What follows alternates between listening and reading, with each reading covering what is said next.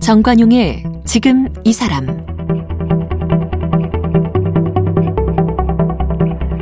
여러분 안녕하십니까 정관용입니다. 코로나19 이후에 요즘 일회용품 사용이 부쩍 늘었죠. 카페나 음식점에서 일회용품 사용을 금지시켰었는데 이제 뭐 테이크아웃만 되면서 다시 등장했습니다. 그런데 이 플라스틱 썩지도 않고요. 또 플라스틱이나 비닐봉지 태우면 독성 물질 다이옥신 이건 청산가리보다 만 배나 강한 치명적인 독성을 갖고 있다죠. 그래서 이 코로나 때문에 뭐 어쩔 수 없다 이렇게만 넘어갈 게 아니라 일회용품, 플라스틱 제품 사용 좀 근본적 고민을 해야 합니다.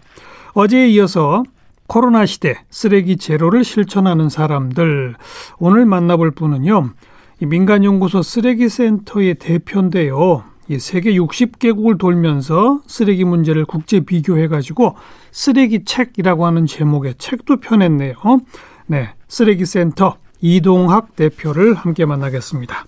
이동학 대표, 어서 오십시오. 네, 안녕하세요. 쓰레기 센터 언제 네. 만들어졌어요? 7월 23일 날 얼마 안 됐군요. 그렇습니다. 어디서 만든 거, 뭐 하는 곳이에요? 아, 일단 기본적으로 시민들이 만드는 생활정책연구원이라는 곳이 있고 생활정책연구원. 예, 시민들이 음. 생활정책을 제안해서 여러 가지 정책들 조례들을 만드는 곳인데 그곳에, 시민단체예요? 그렇죠. 어? 그곳에 부설로 쓰레기 센터를 특화해서 만들었습니다. 예, 예. 예. 그래서 이 전반적인 쓰레기 문제의 어, 원인이 무엇이고 음. 그것에 대한 해법 예. 이런 것들은 어떻게 찾아볼 수 있을까 이런 것들 시민들과 함께 고민해보는 그럼 요 쓰레기센터의 모체인 시민단체 그 생활정책연구원은 네. 언제 만들어진 거예요? 2016년도에 만들어졌습니다. 어, 이거는 몇 년 됐군요. 예, 예. 주로 어디서 어떤 활동을 해온 것입니까? 공인인증서 음. 폐지 운동 을 처음 시작한 아, 곳이고요. 아. 예, 18세 참정권 운동 네. 예, 이런 것들을 해서 지금은 사실 다 이뤄냈죠. 네. 예, 아마 시민들이 누가 처음 시작했지 이거는 잘 음. 모르실 텐데 예, 이런 연구원에서 시작을 하게 돼서 그럼 공인인증서 같은 예. 진짜 생활상 문제들의 예. 정책 개발 그렇습니다. 아 거기서 이제 맘먹고 쓰레기 문제를 제대로 한번 해보자 해서 만든 거군요. 그렇습니다. 그럼 아직 뭐 네. 뭐별 활동은 없겠고 계획이 있겠네요. 예, 여러 가지 계획들이 있습니다. 예, 첫 번째로는 일단 시민들과 함께 음. 이 문제를 논의하는 공론장을 좀 열어가는 걸 저희가 목표로 두고 있는데 예. 코로나19가 지금 심각해서 못 모이죠. 예, 지금 온라인 중심으로 하고 있고 음. 어, 또 다른 한켠에서는 이제 기업들과 근본적으로 플라스틱 제품을 만들 때 예. 어떻게 하면 좀 줄여서 만들 수 있을까? 그렇죠. 그리고 애초에 쓰레기가 발생되지 않는 그런 제품들은 어떻게 만들 수 있을까 음. 이런 것들을 이제 협업으로 준비를 하기도 하고요. 네. 또 다른 편에서는 지방자치단체 어, 이 쓰레기를 처음부터 이제 골목부터 거두어 가서 처리까지 하는 그 일을 하고 있는 곳 지방자치 그렇죠. 단체들인데 음. 거기에 이제 컨설팅 혹은 이제 자문 이런 것들을 하고 있습니다. 네. 네. 기업하고 연대하는 게 정말 필요할 것 같아요. 그렇습니다. 예. 애초에 적게 만들어야죠. 예. 수도꼭지를 잠그지 않으면 수돗물을 음. 아무리 퍼내도 수돗물은 계속 나오게 되니까요. 특히 그 제품 포장에 너무 예. 과잉된 포장 막 이런 거 말이에요. 맞습니다. 예. 과잉 포장. 과대 포장. 이런 문제 문제 의식을 느끼고 있는 기업들도 많이 있을 거요. 예, 맞습니다. 지금 이제 그런 거에 대한 대시민 캠페인이나 혹은 음. 자체적으로 빨대를 바꾼다던가 여러 가지 이 플라스틱 아예 생산하는 과정에서 그 질량 자체를 줄인다던가 이런 목표들을 가지고 있는 기업들이 많이 있습니다. 네. 일반 시민들이 쓰레기 문제의 심각성을 알기 위해서는 좀 뭔가 이렇게 한눈에 볼 수 있는 전시장 같은 시설도 필요하지 않을까요? 예, 그렇습니다. 아마도 우리나라에는 지금 그런 것들이 좀 많이 필요하지 않을까 생각됩니다. 예. 그래서 저희가 어, 향후에 쓰레기 센터에서 그와 관련된 전시장 이런 것들도 한번 운영해 보려고 계획을 음, 하고 있습니다. 계획은 많은데 예. 이 돈이 많이 들 텐데요. 그런 아, 것도. 그렇죠. 예. 그렇지만 뭐 열심히 음, 해봐야죠. 시민들이 어떤 예. 후원도 좀 많이 받아야 되겠네요. 예, 예, 그렇습니다. 그나저나 앞서 제가 소개했습니다만 세계 60여 개국을 돌면서 쓰레기 문제 음. 그 국제 비교한 결과를 책으로 못냈더라고요. 예, 예, 예. 책도 최근에 나왔잖아요. 예, 2월 한 말경에 나왔고요. 음. 최근에 이제 3세가 들어왔습니다. 그냥 이름이 책 제목이 딱 쓰레기 책이더라고요. 예, 쓰레기 책입니다. 어. 네. 아니 그 60여 개국은 어떻게 가게 된 겁니까? 제가 지난 이제 대통령 선거가 끝나고 여러 가지 우리 사회의 이슈들이 많이 나오잖아요, 사회적으로. 예. 그럴 때 어, 우리 같은 다음 세대들이 청년 세대가 향후에 대한민국의 미래 갈등이 어느 분야에서 만들어질 것인가 이거를 연구하는 게 중요하다고 생각했어요. 예. 그게 저는 고령화 문제라고 생각했고 예. 사실은 그 고령화 문제로 인해서 세대 간의 갈등, 연금 문제, 일자리 문제, 부양 문제 이런 것들이 많잖아요. 그럼요. 다른 나라들에서 어떻게 대처를 하고 있는지 혹은 대처를 못해서 어떤 갈등들을 음. 겪고 있는지 이런 걸 탐구해 보려고 해외를 나갔다가 어. 정치인들 그다음에 시민단체 시민들 도시계획자들 이런 분들을 인터뷰하다가 예. 이 문제가 가장 심각한 문제라는 것을 알게 된 거예요. 쓰레기, 쓰레기 문제. 문제가 그렇습니다. 어. 도시의 지속 가능성을 다룰 때 이 환경 문제가 매우 중요하게 다뤄졌고 예. 그것에 대한 해법을 찾기 위해서 골머리를 앓고 있는 도시들이 거의 모든 도시들이 그렇더라고요. 음. 네. 그래서 이 문제에 이제 관심을 갖게 됐고 예, 예. 세계 곳곳에 있는 소각장이나 매립장, 쓰레기 선별장, 그다음에 음. 쓰레기들이 몰려드는 쓰레기 섬, 쓰레기 산 이런 것들을 제가 찾아다니면서 예. 탐구를 하게 됩니다. 예. 그 국제적으로 딱 보니까 음. 우리나라는 그나마 좀 쓰레기 문제를 잘 대처하고 있는 나라예요. 아니면 점수가 평균 이하예요, 이상이에요? 상대적으로 본다면 음. 예, 사람들 눈에서는 잘 치우니까 음. 이제 그렇게 보일 수 있는데 예. 사실은 또, 또, 분리수거나 이런 거는 예. 우리가 굉장히 앞서 있다는 얘기를 제가 들은 바가 있었어요. 그렇습니다. 이게 전반적으로는 분리수거가 잘 되지만 이제 조금 구체적으로 들어가면 음. 좀 미흡한 면이 있습니다. 음. 그래서 그 부분을 조금 더 강화하는 게 필요하고요. 실제로 분리수거가 된 재활용품들이 재활용이 안 되는 경우들도 많아요. 어. 예, 이게 왜냐하면 분리수거를 했는데 예, 재활용이 안 돼요. 페트병의 예를 들면 예. 우리나라가 다른 나라에서 버려진 페페트병을 최근까지 수입을 했었습니다. 어. 우리나라에서 나온 페페트병을 쓰기가 어려워서. 왜요? 질이 문제가 있는 겁니다. 어. 아주 깨끗한 상태로 버려져야 하고 예. 페트병 이 방송을 들으시면서 많은 분들도 들으시면 좋겠지만 뚜껑과 그다음에 이 밖에 붙어진 라벨지 있잖아요. 이런 것까지 다 떼서 어. 버려야 되고 최근에는 아예 투명 페트병 하얀색 그러니까 흰색 맞아요. 아, 예, 색깔이 있는 건 또 안 된다면서요. 그렇습니다. 음. 예, 이제 외국 같은 경우는 그렇게 잘 되는 나라들이 있기 때문에 예. 그런 나라들에서 우리나라가 수입을 해왔던 거예요. 예. 예. 우리나라가 잘 된다면 그러지 않아도 되겠죠. 음. 네. 이렇게 뭐 집집마다 분리수거를 해도 마지막 터치, 음. 뭐그 페트병 안에 들어있는 뭐 음식물 찌꺼기 같은 걸 안 버린다든지, 그렇죠. 이러면 네. 뭐 소용이 예. 없는 거다 이거죠. 그렇죠. 예, 예, 예. 어. 그렇게 버리면 결국 다 소각장이나 매립장으로 가야 되는 거지. 예. 예. 우리가 유럽을 여러 면에서 앞서 있는 선진 국가로 보잖아요. 네. 그런데 이 책에 보니까 유럽의 선진국이라고 불려지는 나라가 분리수거를 안 한다면서요? 예, 저도 깜짝 놀랐습니다. 어디 어디가 그랬어요? 제가 일단 충격을 좀 받았던 나라가 아이슬란드입니다. 어. 아이슬란드는 제가 이 이 도시의 에너지를 어떻게 재생 에너지를 100% 쓰고 있는 나라라고 해서 예. 가서 깜짝 놀라서 이제 가봤더니 실제로 지열 에너지가 있더라고요. 근데 천의 자연 환경 때문에 음. 어 자동차에 들어가는 석유를 제외하고는 다 재생 에너지 사용하더라고요. 그런데 음. 거기에 있는 분들하고 이제 생활을 하다 보니까 예. 음식물 쓰레기와 그냥 생활 쓰레기, 플라스틱 쓰레기를 섞어서 버린다는 걸 알게 됐고 왜 그래요? 모르겠었어요. 그때 그때는 어. 제가 이제 초창기여서 어. 그걸 탐구할 생각은 못했어요. 예, 예. 그때 그런 생각을 처음 갖게 됐고 그 이후에 이제 제가 유럽 사회를 돌면서 혹은 미국, 캐나다, 호주 이런 데들 음. 돌면서 몇몇 도시들을 빼고는 이 재활용에 대한 생각 자체가 없다는 걸 너무 많이 예, 보게 됐어요. 어. 그래서 어, 왜 우리나라만 이걸 하고 있지? 글쎄요. 예, 그래서 재활용을 열심히 하고 있는 나라가 그나마 제가 봤던 나라가 대만이나 스위스, 독일 음. 뭐 이런 정도, 덴마크 이런 정도의 나라들이었거든요. 예. 예. 예. 그렇지 않고는 대부분 다 그런 좋은 모습을 보지 못했던 것 같아요. 음. 네. 그러니까 아직 그 나라들은 뭐 전부 다 소각을 하든지 매립을 하든지 여유가 있어서 그런가요? 예, 아마 매립지의 비율은 어, 유럽에서도 계속 낮게 가고 있어요. 낮아지는 걸 목표로 하고 있고 예. 주로 매립 비율이 높은 나라들은 소각장 시설을 갖지 못하거나 어. 주로 개발도상국에서 매립을 많이 합니다. 그 실제 매립이라고 하지만 예, 매립이 아니라 그냥 나대지에다가 쓰레기 산을 만드는 방식으로 쓰레기를 그냥 버리는 경우들도 꽤 많습니다. 어. 그래서 그게 이제 일종의 메탄가스를 발생시키고 이산화탄소 발생시키고 그 다음에 다이옥신도 발생시키고. 유럽 선진국에도 쓰레기 산이 있다고요? 예, 아, 아마 예 이제 쓰레기 산이 눈에 보이지는 않는데 어. 우리 같이 창고에 엄청나게 쌓여가고 있습니다. 창고 안에 그렇습니다. 어. 사실상 쓰레기 산인 거죠. 그럼 그걸 어떻게 해요, 결국? 그거는 사실은 중국에 그동안 보내왔는데 아 맞아요. 중국에서 맞아요. 그거를 이제 금지했죠. 그렇습니다. 그래서 음.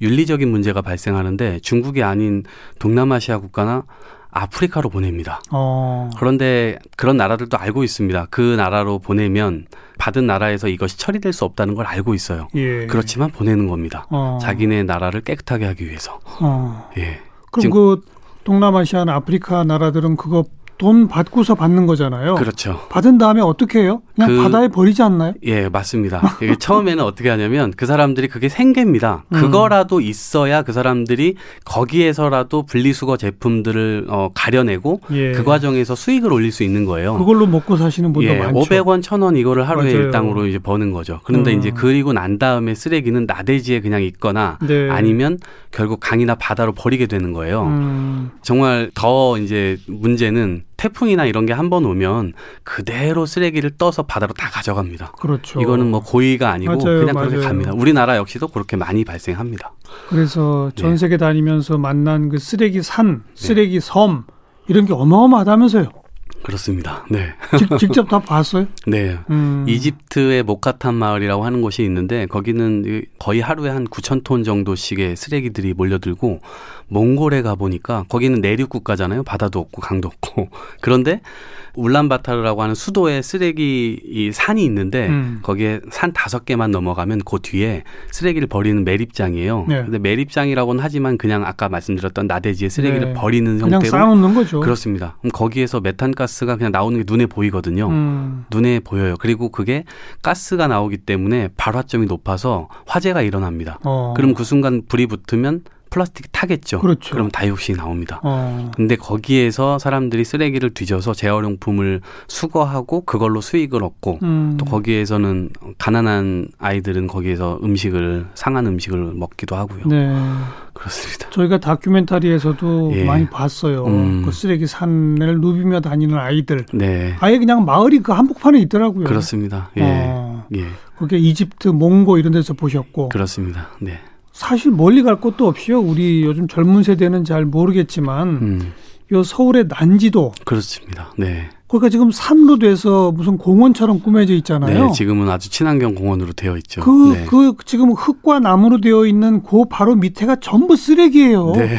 저도, 쓰레기로 된 네. 산을 네. 흙으로 덮어놓은 산이에요. 그렇죠. 저도 말로만 들었습니다. 그죠? 네. 옛날에 거기 쓰레기였어요. 네, 네. 냄새가 풀풀 나고 그 그렇죠. 지역 다니면은 침출수 때문에 막 그랬었는데 그걸 흙으로 해서 다 네. 산처럼 덮어놓고 음. 10년, 20년이 지나니까 음. 이렇게 지금 자연 회복력을 보이는 거죠. 네네네. 우리도 그랬었다고요. 예, 아마 음. 그 전철을 그대로 개발도상국들이 지금 밟고 있는 것이 아닌가 그렇죠. 싶습니다. 네. 지금 난지도 이후에 왜 수도권 우리 매립장이 예. 김포 그쪽에 있잖아요. 예, 김포 매립지가 있습니다. 그 지금 거기도 거의 다 차갈 거요. 예, 이게 10년 전에 어. 이미 이제 거의 종료하기로 했었는데 마지못해 어쩔 수 없이 이것에 대한 대안이 없기 때문에 음. 10년을 연장한 거거든요. 그래서 2025년까지 연장이 되어 있습니다. 어.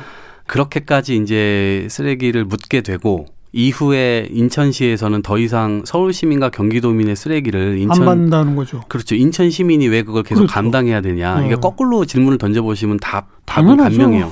인천 시민의 쓰레기를 서울 시민한테 받으라고 하면 서울 시민들 안 받을 그렇죠. 거예요. 그래서 결국 이 쓰레기 업계 자체에 어떤 룰이 있냐면 지역에서 나온 쓰레기는 지역에서 처리해야 된다. 음. 이런 룰이 있고 이것은 전 세계적으로 선진국들이 다 하고 있는 그래야죠. 방식이에요. 예. 그래서 결국 불가피하게 도심 속에 어, 소각장이나 매립지 같은 것들을 주민들과 함께 협의해서 만들 수밖에 없는 상황이 음. 오게 되는 거죠. 그래서 몇몇 선진국들은 어, 이 방법으로 가고 있습니다. 네, 아직 지금 서울, 경기 이쪽은 네. 2025년 이후 어떻게 할지 대책이 아직 확정되지 그 대책이 않았죠. 지금 없습니다. 어떻게 아. 되겠지, 혹은 인천을 조금 더 늘릴 수 있지 않을까. 저런 이런 기대들을 하고 있을 수도 있을 것 같습니다. 지금 이제 쓰레기 산 얘기만 했는데 예.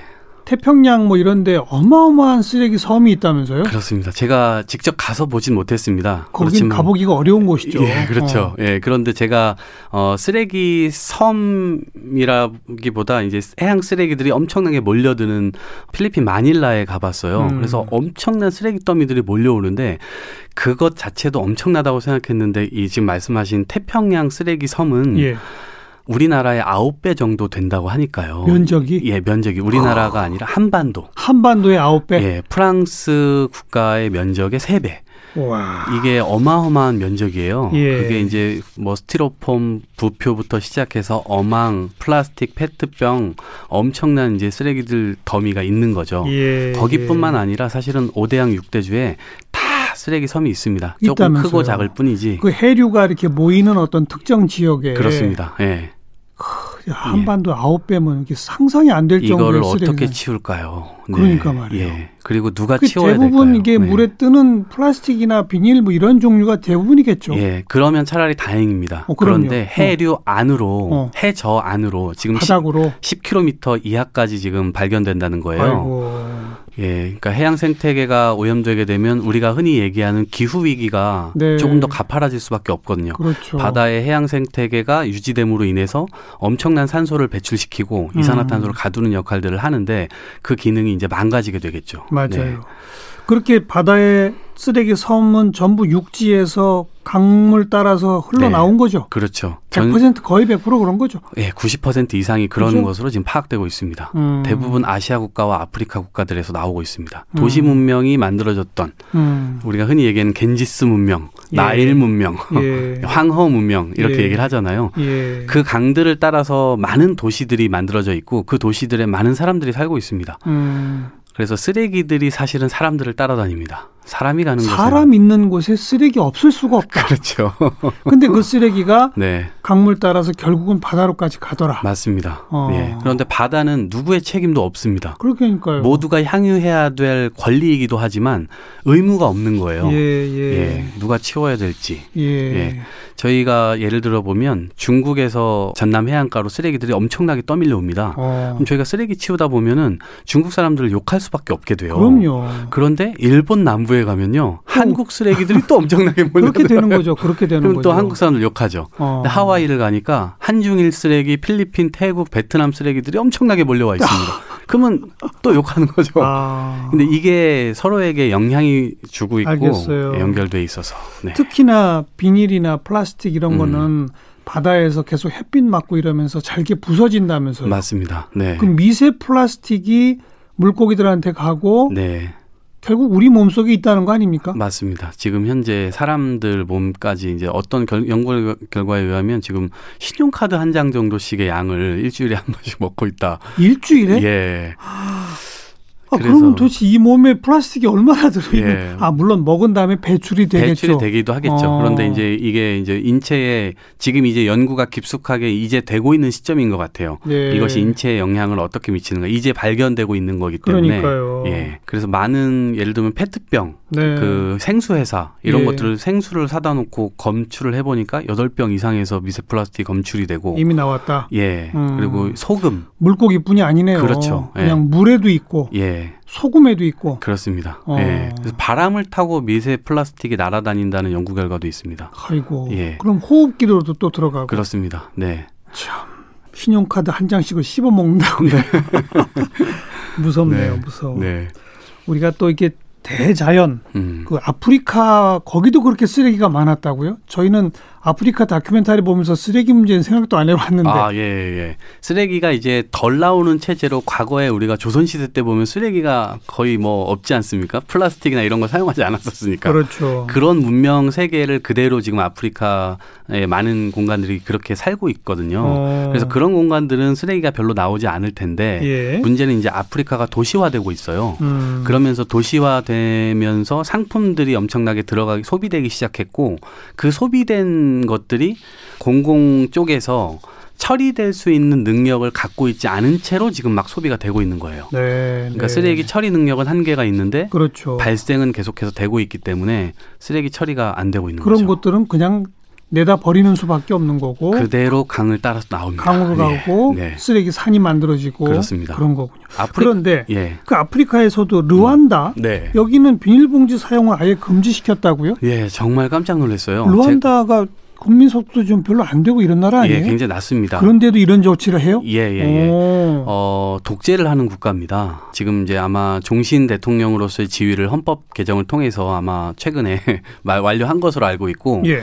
2002년도에 임시직으로 이분이 대통령이 되고 그 이후에 쭉 실권을 잡게 됩니다. 예. 2008년도에 이런 조치를 취하는데 비닐봉지 금지 그렇습니다. 어. 예, 이 아프리카 거기는 이제 굉장히 산이 많은 도시예요. 예. 그런데 계속해서 비가 오거나 이런 하수구가 막히고 이런 어. 현상이 계속 발생하니까 도대체 어. 왜 그런가 이걸 봤더니 어. 비닐봉지가 하수구를 막는 거예요. 어. 그래서 이제 그런 조치를 취했는데 제가 우간다라고 하는 나라에서 르완다로 국경에 넘어가는데 네. 10시간짜리 버스를 타고 넘어가는데 네. 국경에서 통과하는 절차를 밟잖아요. 그렇죠. 네, 통과하는 절차를 가방을 다 뒤지더라고요. 세관들이. 음. 음. 그래서 비닐봉지를 다 뺏어가더라고요. 아. 우리나라엔 비닐봉지 출입 금지야. 어. 이렇게 딱 얘기를 하더라고요. 아주 철저하군요. 네. 그러니까 도착해서 봤는데 너무 깜짝 놀랐어요. 쓰레기가 바닥에 하나도 버려져 있잖아. 이야. 깜짝 놀랐어요. 어떻게 이런 나라가 있지? 오. 네, 사람들도 너무 순박하고 예. 노점상도 존재하지 않고 음. 어, 그래서 이 나라가 어, 이 발전의 단계를 가고 있는데 ODA라고 하죠. 국제 원조를 가장 많이 받는 나라입니다. 네. 왜냐하면 원조를 하면 할수록 그 효과가 가장 높게 나타나요. 어. 다른 아프리카 국가들은 부정부패 때문에 이걸 빼가거든요. 그러니까 독재를 네. 하면서도 그나마 좀 경제 발전에 많이 투자를 하고 예. 부정부패 좀 덜하고 네. 환경 문제도 생각하고 그렇습니다. 특이한 나라네요. 아주 특이했어요. 그래서 제가 아 독재를 하고 있는 나라인데 이 음. 부분을 강화해서 가니까 예. 조금 시각이 다르게 보이더라고요. 네. 케냐도 비닐봉지 금지예요? 네. 제가 그래요? 이제 세계 여행을 하면서 음. 어 이제 한국 라면이 먹고 싶어가지고 예. 근데 한국 라면이 그 마트에 있다는 것을 알게 돼가지고 예. 거대한 대형 마트였어요 체인점. 그래서 거기에 딱 갔는데 입구에 거대하게 적혀 있더라고요. 음. 우리는 플라스틱 백을 어, 사용 금지한다. 어. 만약에 사용하게 되면 어허. 4천만 원의 벌금을 물게 된다. 벌금이 4천만 원이에요? 예, 거기가 와. 2천 달러 정도 되거든요. GDP가. 대단하네요. 네. 어.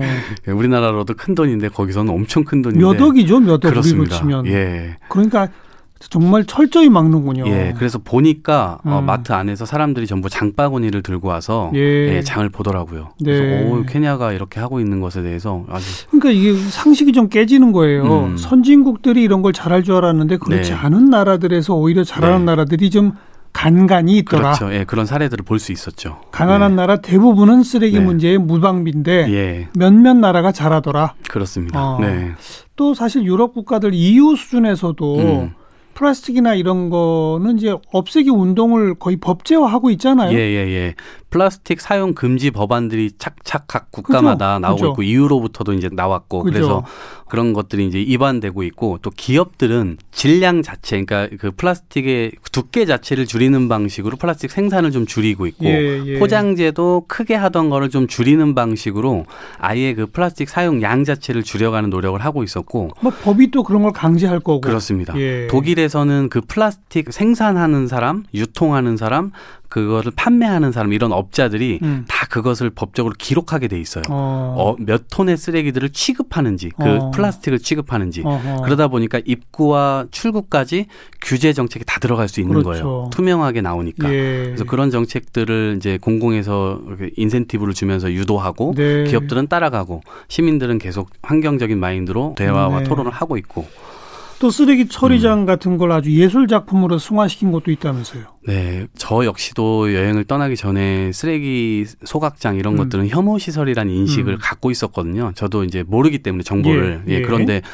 도심 한가운데를 돌면서 너무 아름다운 건물이 보이는 거예요. 음. 오스트리아 빈이었어요. 어. 무슨 궁전 같았어요. 그래서 어 저기에는 무슨 신데렐라 사나 아, 어린 아이들의 놀이터인가 예. 무슨 놀이공원인가 이렇게 음. 생각을 해서 가까이 갔더니 소각장이더라고요.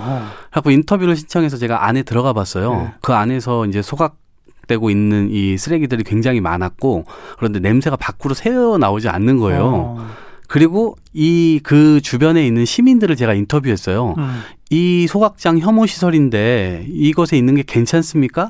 왜 이게 혐오 시설이냐? 오히려 저한테 역정을 내더라고요. 어. 어, 이 건물 자체가 너무나 사랑받는 건물이다 우리한테는 어. 왜냐하면 당신처럼 이 건물을 보고 이곳으로 온다 사람들이 관광 자원이네요. 그렇습니다. 어. 와서 주변 경제 상권이 살아나고 예. 그 소각을 하면서 나오는 난방 열로 전력과 어, 난방 열도 만들고 뜨거운 물도 생산하는 네. 거예요. 네. 그래서 네. 주변 6만 가구에 배포를 한다고 하더라고요. 예, 그래서 그 예. 그 주변에 있는 사람들은 이 시설을 좋아할 수밖에 없는 거죠. 음, 네. 어린이 놀이터로도 써요 그러면? 아 어린이 놀이터인 줄 알아요. 궁전 궁전 같이 생겼다고 그래서. 예, 어린이 놀이터로 쓰진 않고 그건 아니고 환경 교육하고 있었습니다. 아, 예, 거기서 아. 이제 전시관들을 만들어 놓고 예. 아이들 소풍도 오고 견학도 오고 예. 또, 또 있어요? 그런 혐오 시설을 보기 좋은 곳으로 탈바꿈 시킨 곳. 제가 덴마크 가서 더 깜짝 놀랐어요. 그건 또 뭐예요? 야, 이게 은색 빛깔의 엄청난 이 건물이 지어져 있는데 가서 보니까 스키장이더라고요. 음. 근데 그게 소각장인 거예요. 소각장인데 거기다 스키장을 만든 거예요. 그렇죠. 소각장 위에다가 아~ 슬로프를 만들어 가지고 어. 건물 옥상에서부터 이야. 타고 내려올 수 있도록 해 놓은 거예요. 그리고 거기에 레스토랑도 만들어 놓고 사람들이 어. 거기서 그 혐오 시설에서 그런 그런 음식을 먹고 예, 소풍을 예. 오고 이걸 즐긴다는 게 쉽지 않잖아요. 근데 예. 그렇게 만들어 놓으니까 역시 덴마크 사람들도 그 건물을 되게 사랑하고 있었어요. 우리나라에도 네.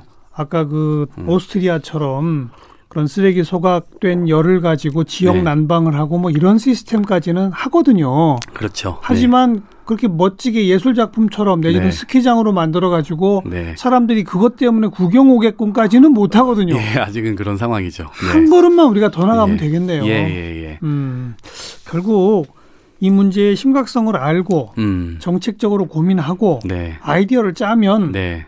된다는 거 아니겠어요? 그렇죠. 이 음. 결국에는 방법이 없기 때문입니다.